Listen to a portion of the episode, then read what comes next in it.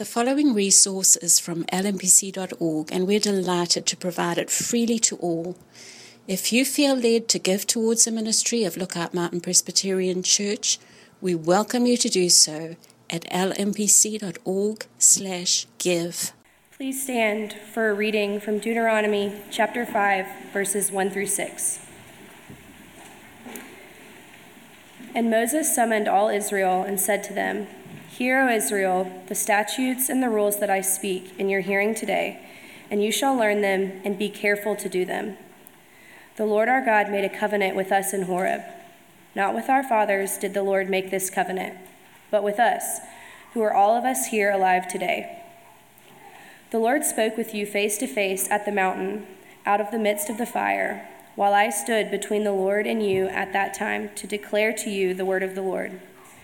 For you were afraid because of the fire, and you did not go up into the mountain. He said, I am the Lord your God, who brought you out of the land of Egypt, out of the house of slavery. This is the word of the Lord. Please be seated.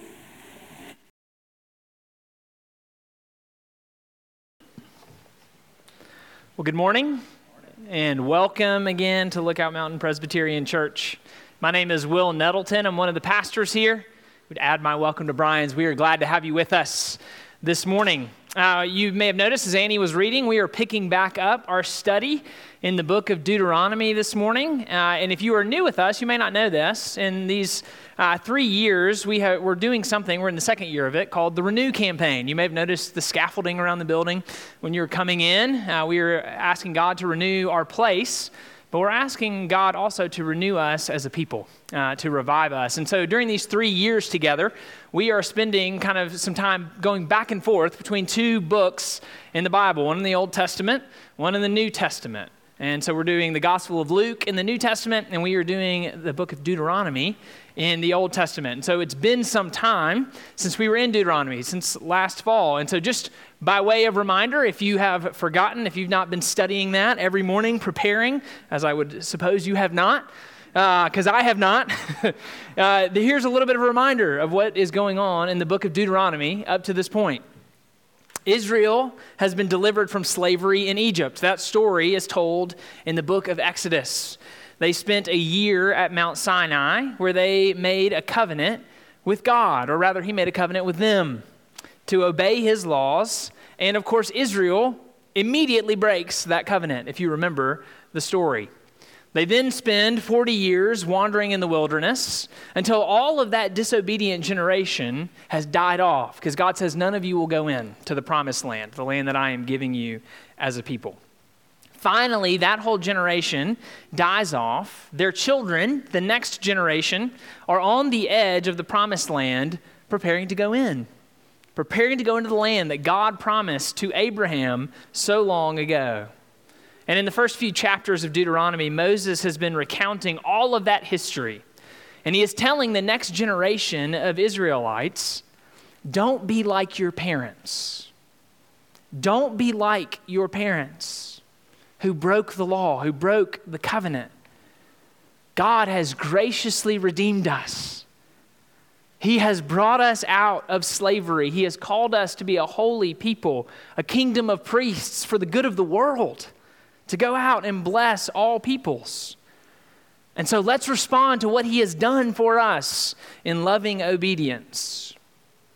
And as a part of that invitation, Moses repeats the law, repeats the law that was given at Mount Sinai, beginning with that great summary of the law, the Ten Commandments. And so from now until Easter, we are going to slow way down in the book of Deuteronomy. I know, hold your applause. That's what you've been waiting for. We were going too fast through the book of Deuteronomy. We're going to slow down, and I think you'll see why we're doing that for a purpose, because we are going to spend time in the Ten Commandments. We're going to spend time studying this great part of God's holy word. And so we begin this morning, not with the first commandment, but actually with the context the context of the commandments themselves, the prologue. And so you see our outline there in your bulletin. As God's covenant people go into the promised land, they are reminded of first the continuity of the law. The covenant was made with their parents, but it is also for them. The personal nature of the law in verses 4 and 5, and then finally the redemptive foundation of the law. So that's where we're going. That's how we'll try to navigate the text this morning. Before we set out, let me pray. We'll ask God to bless our time in His Word by sending His Holy Spirit. Well, let's pray together.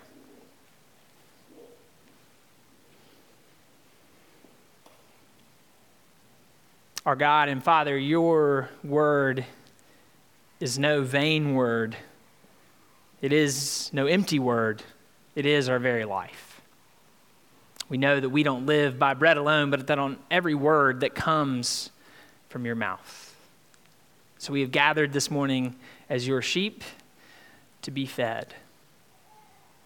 Pray you would make us to lie down in green pastures this morning in your word, that we might feast here. Pray the words of my mouth and the meditations of all of our hearts would be pleasing to you, our rock and our redeemer. It's in Jesus' name that I pray. Amen.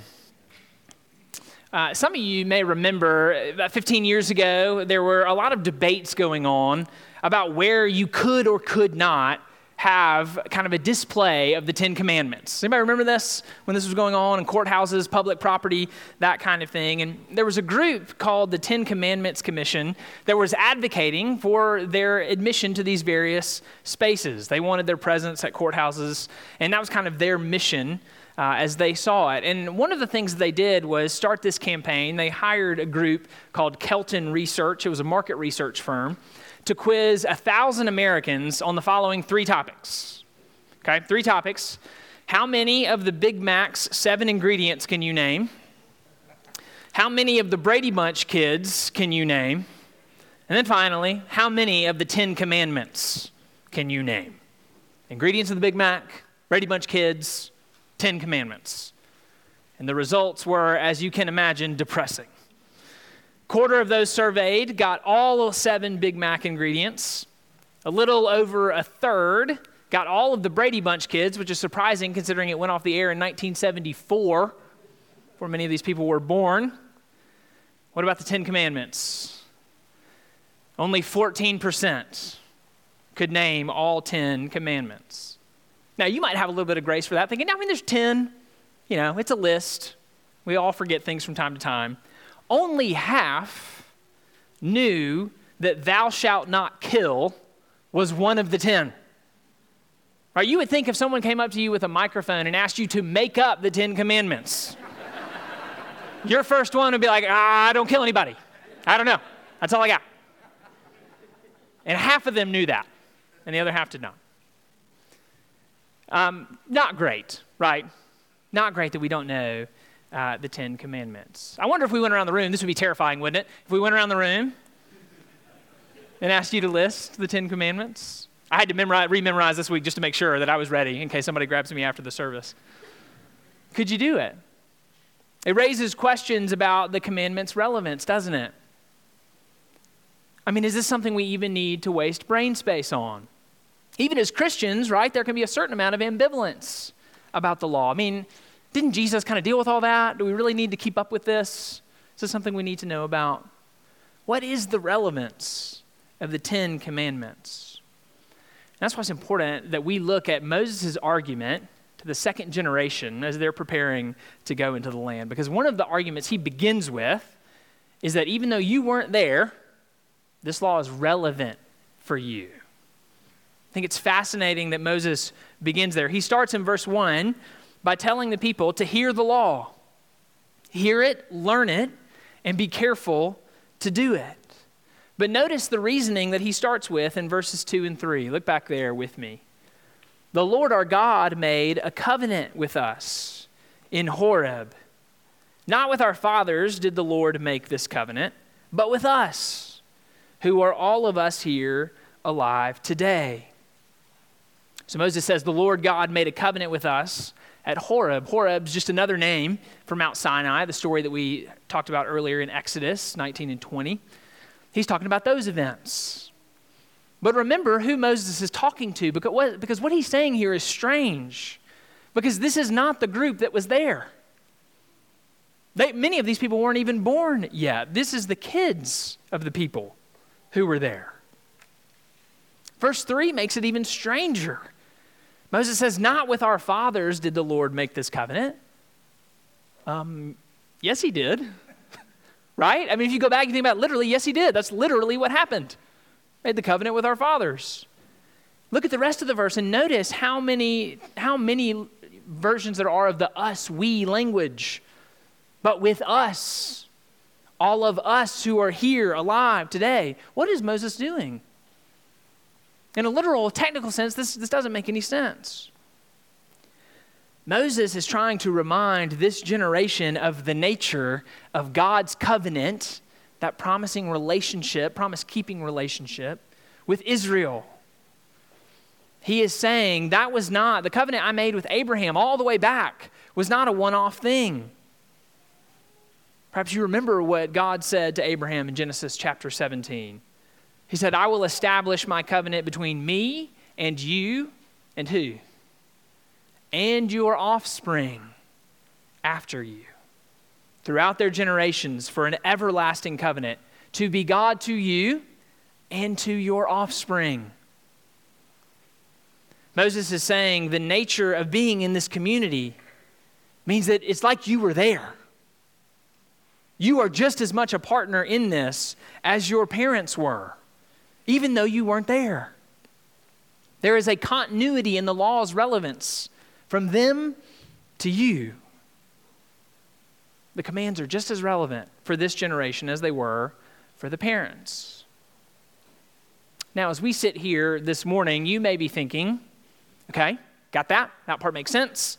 They were a part of Israel, Abraham's descendants. They're one generation from the, from the group that was there. It makes sense that this would still apply to them. But what about us? I mean, we are pretty far removed from all of that. We were followers of Jesus on the other side of the resurrection. What does this law, these commandments, have to do with us? One of the really interesting things to note in the New Testament is that it never revokes the Ten Commandments. There are many other parts of the law that the New Testament does explicitly say, okay, now that Jesus has come, this, this part's no longer in play for you. So, for instance, the book of Hebrews makes clear that Jesus has done away with all of the ceremonial parts of the law. All the parts about sacrifices and the temple have been fulfilled in him. All the dietary laws, all of that was pointing forward to Jesus. His sacrifice on the cross was better we talked about that during Advent. It was better than all the blood of bulls and goats that the Old Testament law called for. He dealt with sin once and for all, and so we don't sacrifice animals anymore. We don't need to. Jesus has covered us by a sacrifice. So the ceremonial law has been done away with. And the books of Acts make clear that the gospel is going now to all nations. God's covenant community no longer exists as a single theocratic nation state called Israel. God is gathering people from every nation, tribe, and tongue. Paul tells us in Philippians 3 that now our primary citizenship is in heaven, and from it we await a Savior, Christ the Lord. He says in Galatians 3 there's neither Jew nor Greek slave nor free, male nor female, for you are all one in Christ Jesus. So, all of the civil parts, all the civil legislation parts of the law, the parts about how Israel was supposed to wage war, how they were supposed to function as a nation state, all of that are no longer appropriate for us. So, both the ceremonial and the civil aspects of the law have, have been done away with. Certainly, there are still principles underneath them, right? There are principles underneath them that we can learn from that are important for us to know. But we are not bound to the letter of those laws anymore. But the one aspect of the law that the New Testament does not revoke is what is often called the moral law, as it is summarized in the Ten Commandments. Over and over again, these commandments are reaffirmed as a summary of what it means to follow God, to live in obedience to Him. Just one example in Romans 13, 8, and 9, Paul writes, Owe no one anything except to love each other. For the one who loves another has fulfilled the law. For the commandments, you shall not commit adultery, you shall not murder, you shall not steal, you shall not covet, and any other commandment are summed up in this word you shall love your neighbor as yourself. Okay, so notice what Paul is doing there. he starts listing out some of the Ten Commandments. And then, echoing Jesus, he says, They are the way for God's people to love, to love one another. Kevin DeYoung phrases it well. He says, When we love, we fulfill the commandments. And when we obey the commandments, we are fulfilling the law of love. That's just one example of where the Ten Commandments are reaffirmed in the New Testament. Paul will do it again in 1 Timothy 1. Of course, the most famous and probably the most significant place would be the Sermon on the Mount, where Jesus doesn't just affirm the commandments, but shows their depth. They go farther than anybody believed at the time. He says explicitly, I did not come to abolish the law, but to fulfill it. And so, as followers of Jesus, yes, we're going to talk about this more this spring. Jesus transforms the commandments, but he does not do away with them. Okay, so if your eyes glazed over during all of that, the payoff of everything I just said is this these commandments are still relevant for us. These commandments matter for us as well, for they teach us how to love. They teach us how to love. There was continuity for the people Moses was talking to, but there is continuity for us as well. Just as Israel was to hear these commandments and to learn them and to do them, we are as well. But why we obey these commandments is going to be the all important question. And it's where Moses turns his attention next to the personal nature of the law. Look back at verses 4 and 5 with me. The Lord spoke with you face to face at the mountain out of the midst of the fire, while I stood between the Lord and you at that time, to, to declare to you the word of the Lord. For you were afraid because of the fire, and you did not go up into the mountain. Moses says the Lord spoke this law to Israel face to face.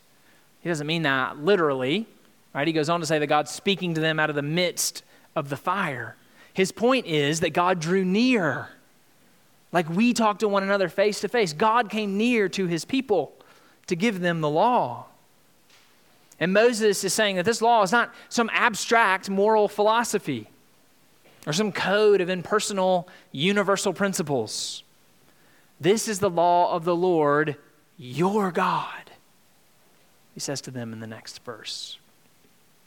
I mean, think about it if you're Israel, right, in that moment. It would be a terrifying thing to have God show up in fire on top of a mountain and start speaking, thundering from the heavens. In fact, remind, Moses reminds the people of how terrified their parents were. What does he say in verse 5? You were afraid because of the fire. Yeah, I would have been too. They did not go up. I, Moses says, I had to stand between you and him and mediate. And if God simply said out of the fire, I am the Lord, period, how much more terrifying would that be? But God does not stop there. His self revelation continues. He says, I am the Lord, your God as he shows up in all of his holy presence, he reminds them, I am your God. As the rest of the Bible will unpack, they are his treasured possession. And we are too. This law is the law of the God who is for us. How do we know that? How do we know that he is for us? We know that because of what he has done for us. That is where Moses finishes before he launches into the commandments proper. Look back at verse 6 with me as he unpacks the redemptive foundation of the law. I am the Lord your God who brought you out of the land of Egypt, out of the house of slavery. Before Moses begins giving them the law, he reminds them of what God has done for them. I'm the Lord your God who brought you out. That order is of the utmost significance. Deliverance, then law, then the commandments. This is a point you're going to hear us, I think, reiterate over and over again this spring. God does not give Israel the Ten Commandments to obey so that he will then deliver them from slavery in Egypt. Right? It does not say, I am the Lord your God who will bring you out of the land of Egypt, out of the house of slavery, if you have no other gods before me. So on and so forth. What does it say? I am the Lord your God who brought you out. A finished, past tense work. That is the context in which God gives his law. He is not inviting them to obey for acceptance, they already have that. He is inviting them to obey because they have been accepted. And this is significant for us because that is our context as well. God is not inviting us to obey these commands so that He will save us. This is a very common misconception about Christianity and what it teaches. Check the boxes, do the good stuff, go to the good place when you die. God is not inviting us to obey that we might be saved. He is inviting us to obey because for those who place their faith in Jesus, He already has saved you. While we were yet sinners, Christ died for us. Salvation is not the reward for obedience. Salvation is the reason for obedience. Say that again. Salvation is not the reward for obedience, it is the reason for obedience. Jesus does not say, If you obey my commandments, I will love you, in John 14. You remember what happens that night before, as he's being about to be betrayed, meeting with his disciples, getting ready to go to the cross? What does he do? He takes the form of a servant he washes his disciples' feet. And then he says, If you love me, you will keep my commandments. Our doing as we follow Jesus is always a response to his gracious initiation, to what he has done first. We love him because he first loved us. And because Jesus perfectly kept every part of this law because he died on the cross to pay for the penalty for all the ways we have not kept it and do not keep it. And because he rose again from the dead, God can say to us, I am the Lord your God who has brought you out of the Egypt of your sin, out of your slavery to evil. God has set us free, and now he wants us to stay free. How do we do that? We obey the law, we obey his commandments. But why we obey really matters. We are not obeying to get a status from God that we don't already have. We are obeying because in Christ that status is already ours. And united to Him with the Holy Spirit living in us, we are now free to live the life He made us to live. Life as He designed it to be lived, according to His holy law. That is why we obey. We already have the status in Jesus. Um, I, I, don't know how many of you are huge uh, Olympics fans. I don't keep up much with the Olympics, summer or winter. But even I am aware of a snowboarder his name is Shaun White. Anybody heard of Shaun White? Most glorious mane of red hair in human history. That much I know. Back in 2010, uh, at the Vancouver Winter Olympics, Shaun White dominated one of his events, the half pipe. Uh, and in fact, he dominated it so much that he had the gold medal locked up before his final run. It was mathematically impossible that he could lose it. And so, as he lined up to do his final run, the commentators are having this interesting conversation. Because they're like, what's he going to do? Right? Technically, he doesn't have to do anything.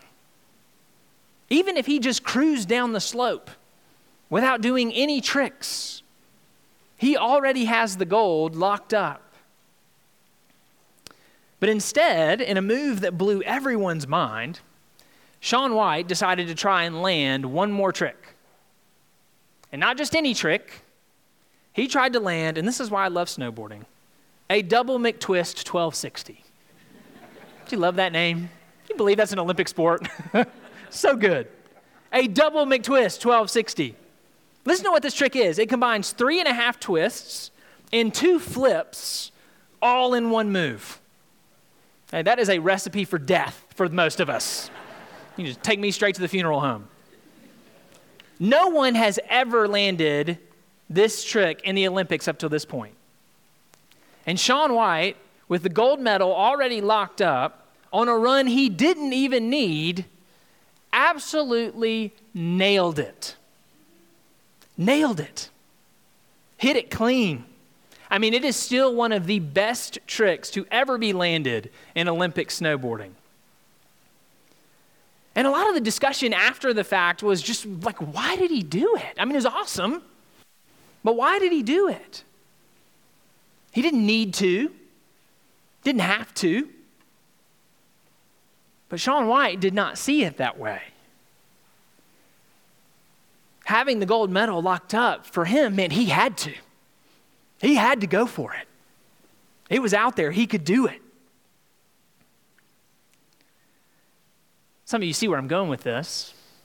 In Christ, we have a status freely given to us.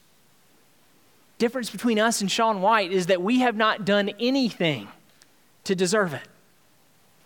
It's all Him. He did everything and has graciously given it to us. And many people think that such a gift would make us loose with obedience, make us licentious. We wouldn't do it. If we're already forgiven, we can get away with anything. We can cruise down the slope without performing. But when the reality of this status actually gets into the core of who you are, you can't not go for it. It changes how you respond to God's law. It spurs you on towards holy living. We perform, quote unquote, not because we might lose our status if we don't, because we are God's children now. It's just what we do. We have to go for it. We have been set free. Why would we go back?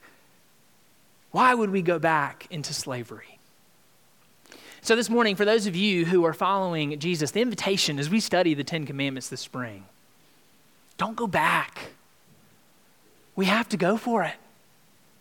Our God has set us free. These commandments are the good life, life as it was meant to be lived. This is how we love Him and our neighbor. For those of you who are not yet following Jesus, trying to evaluate whether this is something you might, that might be true, that you might want to do. Aren't you tired of trying to get this status on your own? What if you could have it for free? What if God wants to rescue you? What if obedience is a response to what He has done, not something you have to do to move Him at all? That is what the cross of Jesus Christ tells us. And I would invite you to believe it this morning.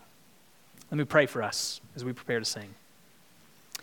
Father, we thank you for your gracious provision in Jesus Christ, that you are the giver of every good and perfect gift, that because of his perfect obedience to this law of love, you have saved us.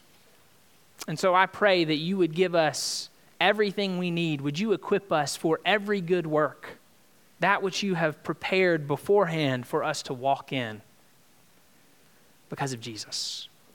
Pray for those who have not yet believed, Lord, if, this, if any of this is true, would you open their eyes and their hearts to see it, to receive the gift of your salvation, and to walk into freedom? Pray all these things in Jesus' name. Amen.